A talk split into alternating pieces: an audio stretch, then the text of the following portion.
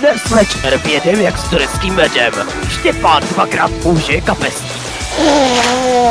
František záhadně zmizí po nahrání tohoto podcastu. A Oskar použije své třetí oko.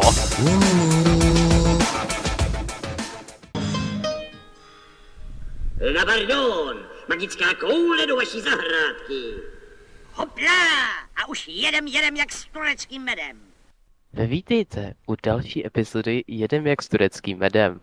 Mé jméno je RSDR František Harapes. Mé jméno je docent Oskar Těsný.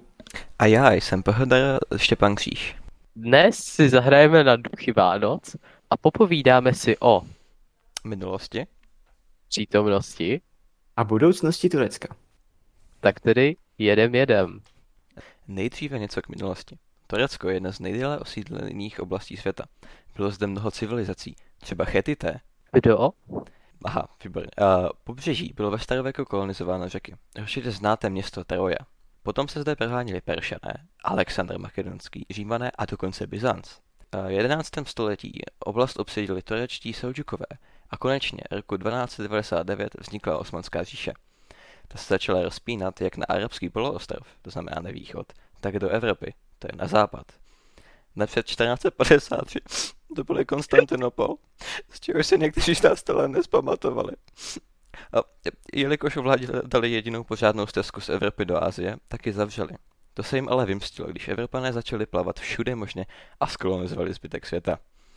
V době největšího rozmachu se dostali až k Vídni, kde je museli zastavit chlapci vypadající jako slepice na koních. Od té doby začaly jejich vytlačování z Evropy, které vyvršilo před první světovou válkou. Během té se už tak malé osmanské říši povedlo ztratit zbytek svých držav, které nejsou součástí dnešního Turecka. 1923 definitivně říše zanikla a byla vyhlášena Turecká republika. V době svého vzniku se stihli poprat s Řeckem a prohrát, takže museli uzavřít smlouvu na 100 let, která vyprší 24. července 2023. Hlavní město bylo přesunuto z, z Istanbulu do Ankary, což bylo do té doby malé nepodstatné město. Ve 20. století se Turkům povedlo provést genocidu Arménů, kterou dnes popírají, a invazi na Kypr. Od 80. let také probíhají boje za svobodný Kurdistán. To by bylo k minulosti. Teď však přejdeme k současnosti. Momentální stav Turecka, jak mnozí z vás ví, je postižený nedávnými zemětřeseními, kvůli kterým přišlo o život ke dní 19.2.2023 přes 46 tisíc lidí. To může být zapříčiněno i tím, že některé domy byly takzvanými amnestičními domy, což znamená, že pokud stavební kontrola našla na těchto domech nějakou závadu, tak stavitelé pouze za- zaplatili pokutu a mo- ten dům mohl dále stát. To sice zajistilo, že ty domy byly relativně rychle a levně postavené, ale potom se složily jako domeček z karet. Aby jsme ale pokračovali v trošku jiném tónu, tak si povíme něco o lidských právech v Turecku. V jakém jsou stavu si můžeme odvodit podle toho, že v letech 1998 až 2008 vydal Evropský soud pro lidská práva více než 1600 rozsudků proti Turecku za porušování lidských práv, hlavně pokud šlo o mučení a celkově práva na život. Taky je tady i otázka práv komunity LGBT a Kurdů. Kurdové jsou etnická menšina nacházející se hlavně na území Turecka, ale také v Sýrii, Iránu a Iráku. V Turecku jich v dnešních dnech žije okolo 10 až 15 milionů. V roce 1980 byla ale kurdština oficiálně zakázána a potom, co Kurdové založili teroristickou organizaci PKK, která bojovala dalších 20 let za práva Kurdů a za samostatný Kurdistán. Byla ale poražená a kurdština je dodnes zakázána. Dále tu je jeden z největších zásahů proti médiím na světě. Tím konkrétně myslím velké množství zadržených novinářů za údajný terorismus, protistátní aktivity nebo urážení islámu. V roce 2012 bylo takhle uvězněno 76 novinářů a z toho 61 přímo za jejich práci. Tímto Turecko předčilo i země jako je Čína nebo Irán. Tímto Západ úplně nesouhlasil. což zase mrzí Turecko naspět, protože prezident Erdogan by rád Turecko připojil do Evropské unie. Eh, Prezident Er- Erdogan je poté sám eh, kapitolou sám o sobě, protože eh, je to de facto diktátor. Kandidoval za stranu spravedlnosti a rozvoje, je z islámského zázemí. A v minulosti byl také třikrát premiérem a díky dobré hospodářské situaci za jeho vlády eh, byl zvolen prezidentem. Je to trošku pochybné, protože um, média turecká nedala tak velký prostor opozici a také tam byla relativně nižší volební účast. Je to diktátor vlastně i díky tomu, že si přisuzuje více pravomocí, než by měl mít. A jako správný diktátor také obchází ústavu. Vlastně i za jeho vlády se z Turecka stala prezidentská uh, republika, z dříve uh, parlamentní republiky, což opět znamená více pravomocí pro něj. V roce 2016 poté proběhl uh, puč proti jeho diktatuře, který trval pouze jednu noc. Erdogan samozřejmě na tento puč reagoval tou již zmíněnou čistkou, kdy všechny státní zaměstnance zavírá, také zavírá veřejnoprávní média, televize a tak dále.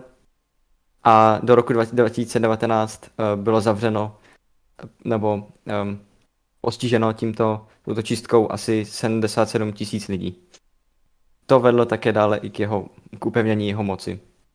I přestože uh, za jeho vlády, kdy byl premiérem, byla relativně dobrá hospodářská situace, sám úplně dobrým ekonomem není, protože uh, v roce 2018 uh, proběhla v Turecku uh, dosud trvající ekonomická krize, kdy Erdogan svými kroky v podstatě přiživoval inflaci a turecká měna, turecká lira, velmi poklesla v kurzu k ostatním měnám a v Turecku byl také dále velký, vysoký státní dluh.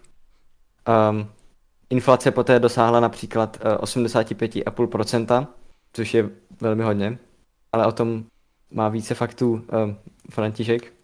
Také po, v posledních uh, měsících, jak jsem již zmínil, obchází ústavu, protože i přesto, že už dvakrát kandidoval na prezidenta, tím pádem je na konci svého mandátu, kdyby podle ústavy neměl už být dále zvolen, tak i přesto letos kandiduje na prezidenta a uvidíme, jak to dopadne.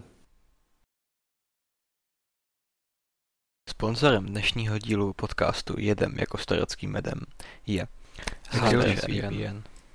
Velký celého světa pomocí jednoho kliknutí. Nepoužívejte lomítko jeden, jeden jako starocký modem. Používejte kód MER20 10 kebabů zdarma. Prezidentem se také pojí zahraniční vztahy. Turecko je jeden ze zakládajících členů OSN a od roku 1952 je taky členem NATO. Turecko se snaží hlavně vázat na západní státy, jako třeba Ameriku. V roce 2005 zahájilo i jednání o připojení k Evropské unii. To jim ovšem trochu zkomplikovaly jejich vztahy s Kyprem, jehož severní část Turecko okupuje a zbytek neuznává jako samostatný stát. Co ještě stojí za zmínění, jejich udržování dobrých vztahů s již zmíněnou USA a donedávna i s Ruskem. Turecko se taky rádo angažuje do regionální politiky zahraničních států. Po takzvaném arabském jaru, což byla vlna protestů, povstání a revolucí v několika arabských zemí mezi roky 2010 a 2012, AKP, což je strana spravedlnosti a rozvoje, jedna ze dvou nejsilnějších stran v Turecku, podpořilo některé opoziční skupiny v zasažených zemích a tím si zhoršilo vztahy s ostatními arabskými státy. Tím se jejich počet spojenců stal velmi malý. Jelikož žijeme v České republice, tak jsem si dovolil i začlenit uh, vztahy přímo s Českem nebo bývalým Československem. Turecko s námi mělo přátelský vztah, hlavně na úrovni obchodu. V roce 2005 dokonce Turecko zrušilo vízovou povinnost pro Čechy cestující do Turecka za účelem turistickým. Toto hezké přátelství ovšem skončilo potom, co nás Erdogan obvinil z podpory terorismu kvůli dvou Čechům odsouzeným na 6 let v tureckém vězení za spolupráci s bojovníky milic syrských Kurdů, které Turecko považuje za teroristy, jak popsal Štěpán. Aby jsme se posunuli dál, řekneme si něco k ekonomice Turecka. Ekonomická situace je tam bídná. Nejsilnějším sektorem jsou samozřejmě služby, hlavně kvůli vyspělému turismu i například z České republiky, jak jsem předtím říkal. Silné je ale i zemědělství a průmysl. Vyrábí se například auta a technika. Jsou zde početná naleziště nerozních surovin, především kovových rud. Jak bylo řečeno, Erdogan dělá nevýhodné kroky a v podstatě zvyšuje inflaci. To vedlo například ke zdvojnásobení cen potravin a pohonných hmot v nedávné době. Také turecká měna prudce klesla v kurzu k ostatním měnám. A nyní zpátky do budoucnosti. Vzhledem k tomu, že populace Turecka se stále zvyšuje a přirozený přírůstek je 8,7 obyvatele na rok, se dá předpokládat, že populace Turecka se v blízké budoucnosti bude dále zvyšovat.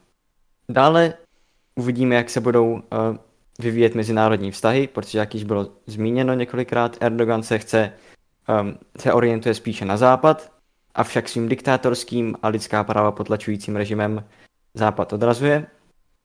Také aktuálně se bude muset Turecko vzpamatovávat uh, z již zmíněného zemětřesení, bude stavět spoustu nových budov, které doufejme nedopadnou jak ty amnestiční, a bude také uh, obnovovat infrastrukturu. Uh, zajímavé, zajímavý vývoj bude mít i politická situace, protože, jak jsem již řekl, letos nás čekají v Turecku volby a prezident Erdogan opět tedy kandiduje. Turkové pravděpodobně ho nebudou volit znova, avšak je to diktátor, takže uvidíme, jestli se zvládne dostat, udržet na svoji pozici. Také se Turecko bude muset vzpamatovávat uh, z již zmíněné vysoké inflace. Dále také Turecko v blízké budoucnosti může ovlivnit vývoj situace v Syrii a její okupace, protože Turecko část Sýrie okupuje kvůli, právě kvůli Kurdům. Ale pro blížší informace na toto téma vám doporučujeme podcast našich kolegů s názvem Quattro Magi, který se na válku v Sýrii zaměřuje do detailu. Tak jsme dojeli. Med nám došel a my vám děkujeme za vaši pozornost. A potkáme se zase za týden, kdy vám ukážeme top 5 oblíbených kebabů prezidenta Erdogana. Dnešní epizodou vás provázeli KHDR Štěpán Kříž, docent Oskar Těsný a samozřejmě já, RSDR František Hrapes. Jak říkají v Turecku, Gile, gile. Jo. Já jenom osu.